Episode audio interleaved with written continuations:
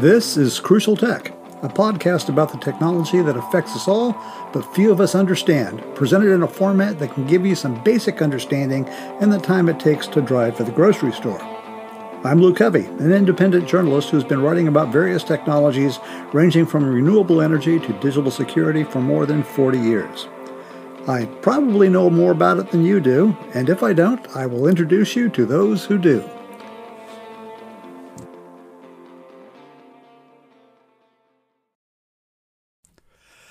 This is part two of our wrap up on my trip to the virtual Black Hat USA 2020 conference.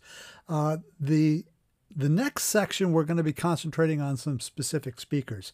Uh, one is Nate Beach Westmoreland, who is the head of cyber threat intelligence for Booz Allen Hamilton, and also Renee DiResta, who is a chief researcher for the Stanford Internet Observatory. Two very interesting places.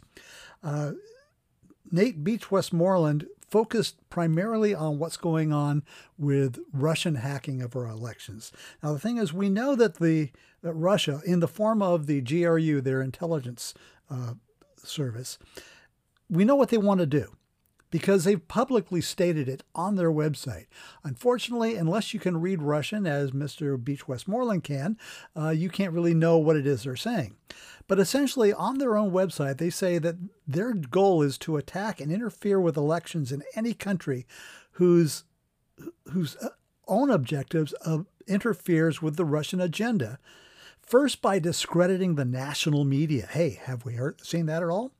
then spread disinformation that supports the Russian narrative, and undermine candidates and legislation that oppose Russia friendly governments. And shape that domestic opinion by attacking social divisions on both sides. Mr. DiResta will go into that in more detail, but I wanted to step into uh, this segment of uh, Nate Beach's, Nate Beach Westmoreland's talk, where he gives the um, the timeline of how far back Russian interference in our elections has gone. So let's step into uh, Beach Westmoreland's presentation right now. Now, Russian covert election influence activities didn't start in the cyber era. The Soviet Union's intelligence agencies engaged in covert election interference as far back as the 1920s. Consider the case of Washington Senator Henry Scoop Jackson, in 1976, he ran for the Democratic Party's nomination for president.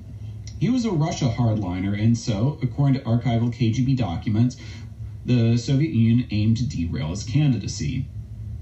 At the time, the KGB frustratingly noted that he had never been involved in any major political or personal scandal. So, they went digging for dirt. They looked everywhere, even digging down records in Norway, where his family had migrated from almost a hundred years earlier. Eventually, they settled on discrediting him by portraying him as being secretly gay. He had married late in life, and earlier in his career, rumors had circulated in DC that he was a confirmed bachelor, having lived with male roommates at times.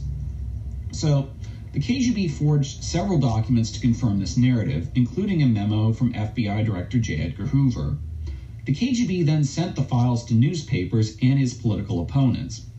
As far as I can tell, the files were never published, but Jackson's campaign failed to gain traction regardless. In short, Russian foreign election interference isn't new, nor are many of their fundamental strategies. What has changed is who's doing it and what tools they use. In September 1985, then CIA Deputy Director for Intelligence Robert Gates told Congress that the primary Soviet organizations responsible for foreign political influence activities were the KGB and the Soviet Communist Party's political organizing and propaganda departments. So then, the question arises how did covert election interference become a military mission? To answer those questions, a good place to start is the late 1990s. Around this time, Russian foreign policy elites began to coalesce around a concept called informatsionnoye protivoborstvo, commonly translated as information confrontation. This argues that international relations are fundamentally a struggle between states over what is known, perceived, believed, and felt. For those of you Kremlinologists concerned with the Russian psyche, the choice of word protivoborstvo is interesting.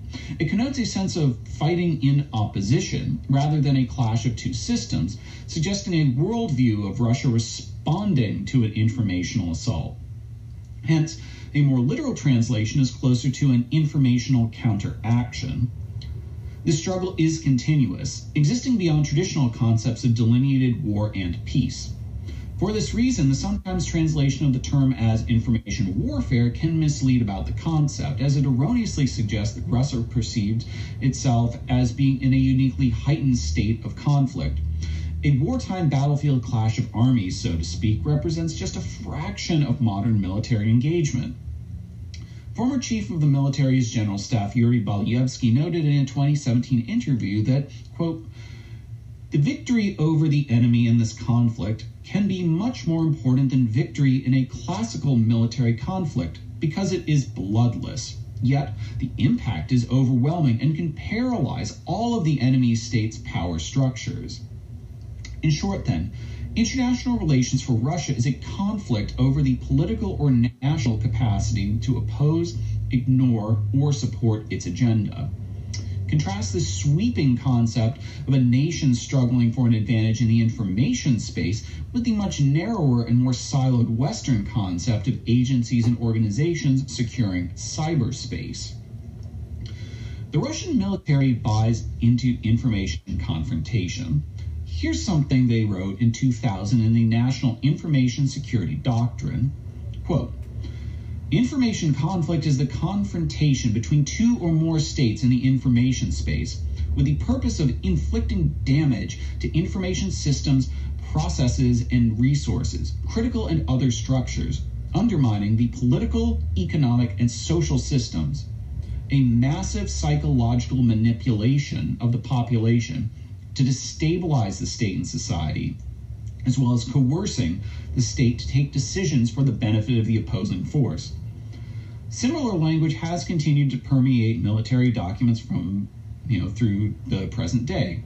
Furthermore, it's helpfully defined by the Russian military's website.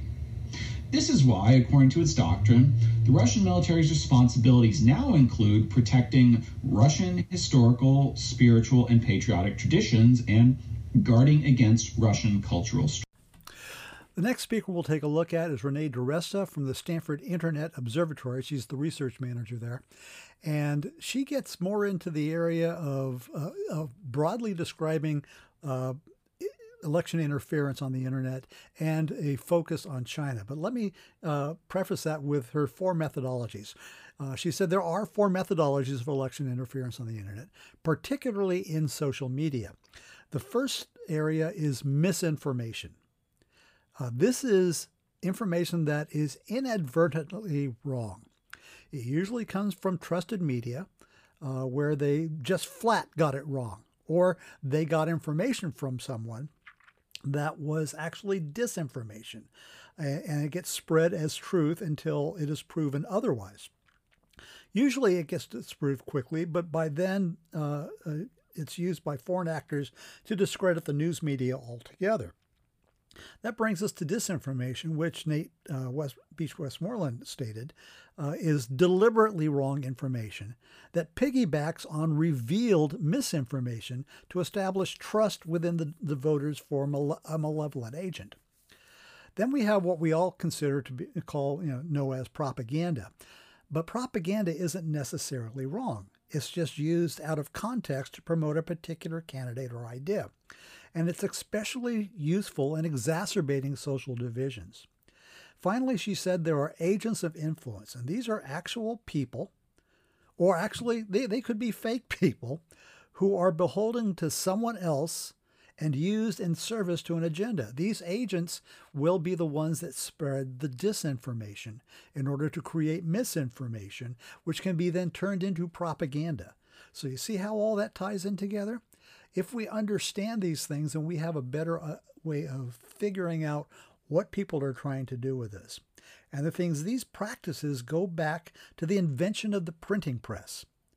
Because even during the uh, uh, Revolutionary War or prior to it, leading up to it, Uh, people like Thomas Paine used the printing press to spread his particular propaganda. Now you may be upset to hear that, but that was his specific his his whole thing was to persuade people to rebel against the British crown. Right or wrong, it was propaganda. Okay. And it's been used ever since by disseminating that stuff to other people. But unlike the uh, like print and then blogs, social media has a built-in audience because with, a blog you have to build your audience. You know, 99% according to uh, of blogs according to DiResta never really have much of an audience at all and they don't get shared. Okay. But social media has this built in audience that's based on friends and family and connections that have all been tied together, measured, and then pushed by the social media platform. Whatever you share goes out to your specific network and then gets shared to their specific network and then amplified to thousands of people. They eliminate editorial gatekeepers who do the fact checking and then replace them with algorithms that are easily gamed, uh, which is what SEO is really all about. Consolidating the audience around specific perceptions in the form of information targeted to specific opinions. And the agents of influence can be faked more easily on social media than they can with blogs and emails and that sort of thing. The goal is to distract, persuade, entrench, and divide the electorate by amplifying social fissures. Because of this, social media is less trustworthy than mainstream media, but more people rely on the former than the latter today. Ironically, hostile state actors ban many social media platforms while maintaining social media accounts outside of their borders to do the very things they're trying to stop others from doing. And we're seeing that trying to be applied here in the United States with ban on Chinese social media apps. I'm not saying whether that's wrong or right. It is a problem, though, in that uh, we we are starting to copy the practices of foreign actors, which is not necessarily a good idea. Now, a common tactic is to take a news story and have a fake account pose as a citizen on the ground to set the record straight by showing an isolated but negative scene similar to what the Trump administration did in Portland. By showing isolated scenes of violence, they presented a story of an entire city of Portland in chaos when the entire protests and acts of violence were centered in a four block area. Now let's go to DiResta's talk and get it where she gets into the actual weeds about how the Chinese government uses these tactics. So let's start with China. uh, China is emerging as a power player in the information operations arena. It's a lot of conversation about what China is doing with information operations right now. Uh, those of you in the audience are already familiar with their network infiltration capabilities, uh, which again they split between the PLA, some military entities, some private contractors. Uh, there are some similar splits in how they think about their propaganda apparatus. So when we talk about that broadcast or mass media capability, um, China has decades of experience in both overt and covert narrative management. The government has prioritized it for decades, particularly inward looking. So, a lot of China's capabilities were developed uh, for the purpose of controlling information within China. And so, what we're seeing now is how they're taking those inward facing capabilities uh, and beginning to expand outward, beginning to kind of deploy those same tactics in areas and regions where they want to have influence uh, outside of their borders. So, when we talk about media based propaganda, there's a metaphor that researchers like to use of a monochromatic spectrum. And that monochromatic spectrum corresponds to how attributable the content is. So on the left over here, um, we have overt content like China Daily or the People's Daily. Um, the CCP spends billions of dollars on dozens and dozens of these newspapers and broadcast channels. They are regionalized for areas of interest. Um, they are language localized but they are very, very obviously attributable to the Chinese Communist Party. So there's no concealment of where that information is coming from or what it is. So this is what we call white propaganda sometimes. But then we get into that gray area in the middle. And for China, this takes the form of things like content farms.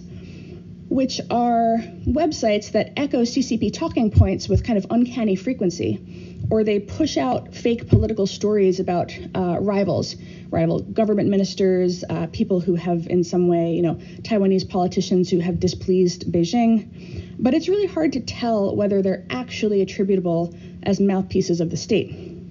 Sometimes digging shows that there's a financial relationship or ties between the owner of the site and a government minister but the attributability of the message remains concealed, and that's our kind of gray area. And then finally, there's the wholly unattributable dark part of the spectrum, which usually involves very active misdirection. So this is where you hear um, the word inauthentic being tossed around, right? So uh, the example I picked here, it says Dream News. That site doesn't appear to exist. Uh, it existed largely as a Twitter property to talk about the Hong Kong protesters, and ultimately, Twitter attributed it to the CCP uh, and took down the account. The overall goal of that entire broadcast apparatus is to tell China's story well. So, referring back to the distract, persuade, entrench, divide framework, China is primarily concerned with persuasion, sometimes distraction. And when we think about the intersection of that overt broadcast propaganda ecosystem, and then even the kind of more subversive gray and uh, and black media kind of uh, properties on the far side of that monochromatic spectrum, the there's an intersection with social media. So the overt propaganda properties, even though Facebook is banned in China, all have absolutely massive uh, Facebook pages. So CGTN, for example, has 106.7 million followers. So since these platforms are banned in China, this is quite clearly intended for audiences outside of China. So this is how we think about full spectrum information operations in the form of using these powerful broadcast tools on social media, and they they they persist in trying to grow their follower counts uh, trying to amass influence globally. And you can go and you can look at the ads that they run and you can see where they're targeting the ads. And so you can see the amassing of audiences beyond the borders using the ad tools that Facebook makes available to them. So they're running ads to kind of boost their content to the rest of the world. But beyond the expansion into overt social media, there's also the kind of uh, dark spectrum of, of social media as well. So CCP has expanded uh, to in, to beginning to incorporate uh, troll accounts and fake cutout media properties. So this is in a way an outgrowth of a strategy that they've deployed inwardly since 2004. There's the 50 Cent Party or the Wumao, the kind of fake commenter army used to distract uh, within China, and we see that tactic being ported to Facebook and Twitter. So the Hong Kong protests, uh, these are all. Um, uh, this is the images on the slide are collateral from a Twitter takedown and a Facebook takedown in August and September of 2019. So this is attributable subversive uh, kind of black propaganda from you know deployed on social media in the form of these fake accounts. So Hong Kong protests were the first topic on which Western social media platforms concretely attributed activity to the CCP. The Hong Kong protests attracted worldwide attention and what you began to see was as Western media and others began to talk about them, these Twitter accounts would kind of come out of the woodwork to to respond to the journalists uh, to tell them no, they had it wrong.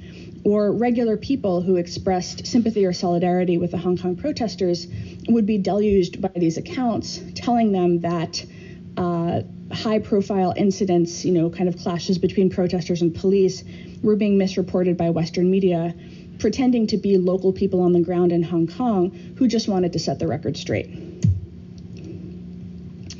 So after the first Twitter takedown in uh, August and September of 2019, those of us who researched the operations, looked at the accounts, uh, were given a second data set in June of 2020, so just about a month ago.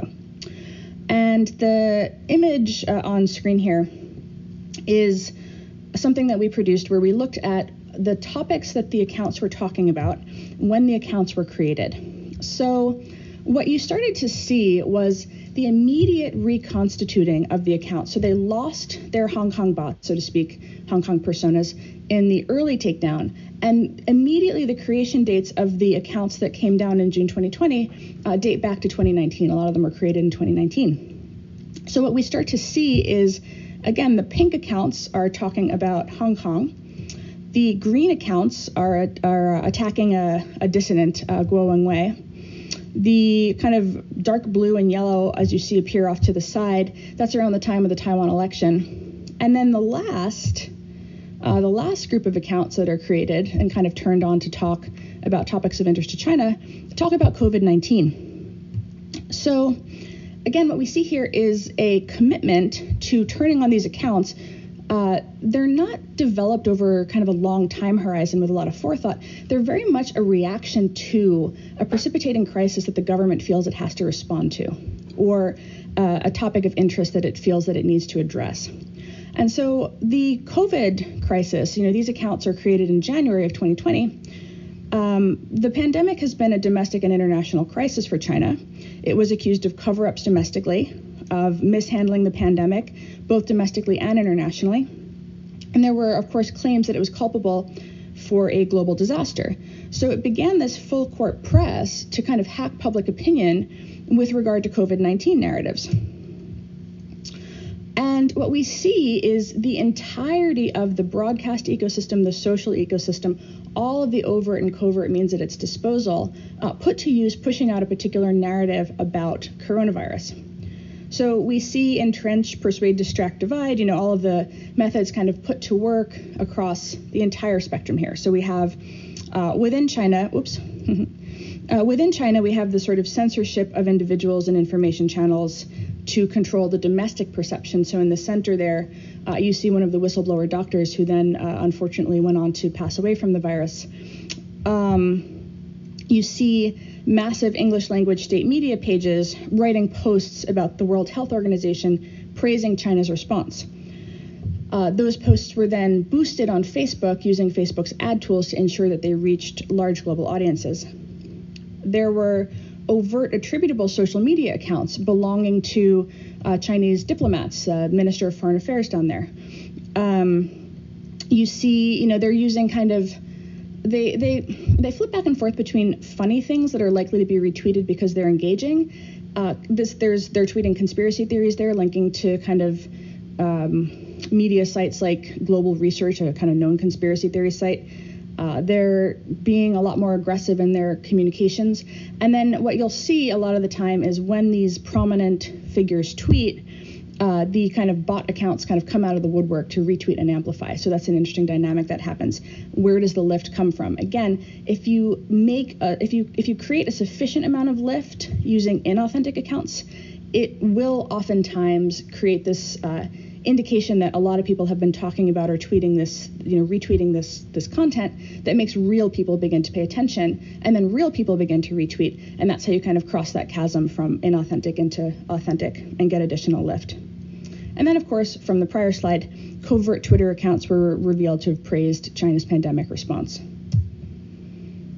But now I want to caveat something. So the June data set, June 2020 takedown, consisted of 23,800 followers. I'm sorry, 23,800 accounts. But 92% of those accounts had less than 10 followers. That's that's pretty terrible. Um, the accounts tweeted about 350,000 times, and the average engagement per tweet was 0.81. So most of the tweets didn't even have a single like, retweet, or favorite. Um, the max tweet engagement was 3,700. So across the entirety of this, you know, kind of almost six to nine month operation, um, they really didn't do a very good job at actually getting real people to pick up their content and amplify it. This is relatively terrible engagement. So I'm going to stop it there because she, uh, she, goes really deep into the weeds. But let me try and summarize here. Uh, you can tell fake Twitter accounts fairly easily because they use stock photos and they use uh, rather obscure uh, uh, titles. Like you'll see a name and then a string of numbers. Uh, that's very typical of a bot or a fake account. And you see that in almost every program. Even the Russians do this. But while China's social media disruption is primarily on on focused on distracting from their own negative stories, Russia has a different focus, and as according according to DiResta, they are best in class. While Russian fake accounts don't have as great a following as China or North Korea or Iran, they get more engagement in targeted countries like the US, UK, and France. For example, there was a purported news agency called InsideSyria.com, which issued reports on what was going on in the Middle East. But here's the thing there were no reporters on the ground for InsideSyria.com. All of the stories originated in St. Petersburg, Russia, through uh, an organization called the Internet Research Agency. And if you've been paying attention to the news, you know exactly who they are because they were the ones that were behind the hack of the DNC uh, website. As, and w- as well as the source of information that went to WikiLeaks. So instead, uh, the organization will target trusted media sources and send leaks and leads that are disseminated by mainstream media and ends up validating fake stories. That's how disinformation becomes misinformation. And the Russians have honed their skills over years by sending out fake news about fracking and Monsanto, for a matter of fact, to environmentally concerned Americans. Whereas fracking and, and, and the things that Monsanto did uh, with chemicals that cause cancer may be valid. This, many of the stories that you heard and the concerns that you, you might have about that are probably wrong. So you need to get better informed. How do you do that? Well, for one thing, you stop listening to all of the, you, pay attention to where this stuff comes from. If you don't recognize the source, you should employ a zero trust foundation right from the beginning and say, maybe these guys aren't right. Maybe I shouldn't share this stuff. Maybe I should do some research. And you should find out if that same story is the source of news stories in trusted situations because I'm afraid my compatriots in the news business have a tendency to jump because they want to be the first out with the story. They're starting to learn, and we need to start learning as well. That's what I wanted to share with you from the Black Hat 2020 conference. Uh, it was fascinating. I hope to go again next year, and I hope it's virtual because I hate Las Vegas. This has been Lou Covey with Crucial Tech, a Footwasher Media production. Oh, by the way, if you're interested and want to want to have us tell your story, uh, drop a line to us at footwashermedia.com/contact or you can go up on the anchor.fm site and leave a voice message uh, where we can get back to you. You might even have some questions and comments that you want to make about this particular episode. So thanks for listening. See you soon.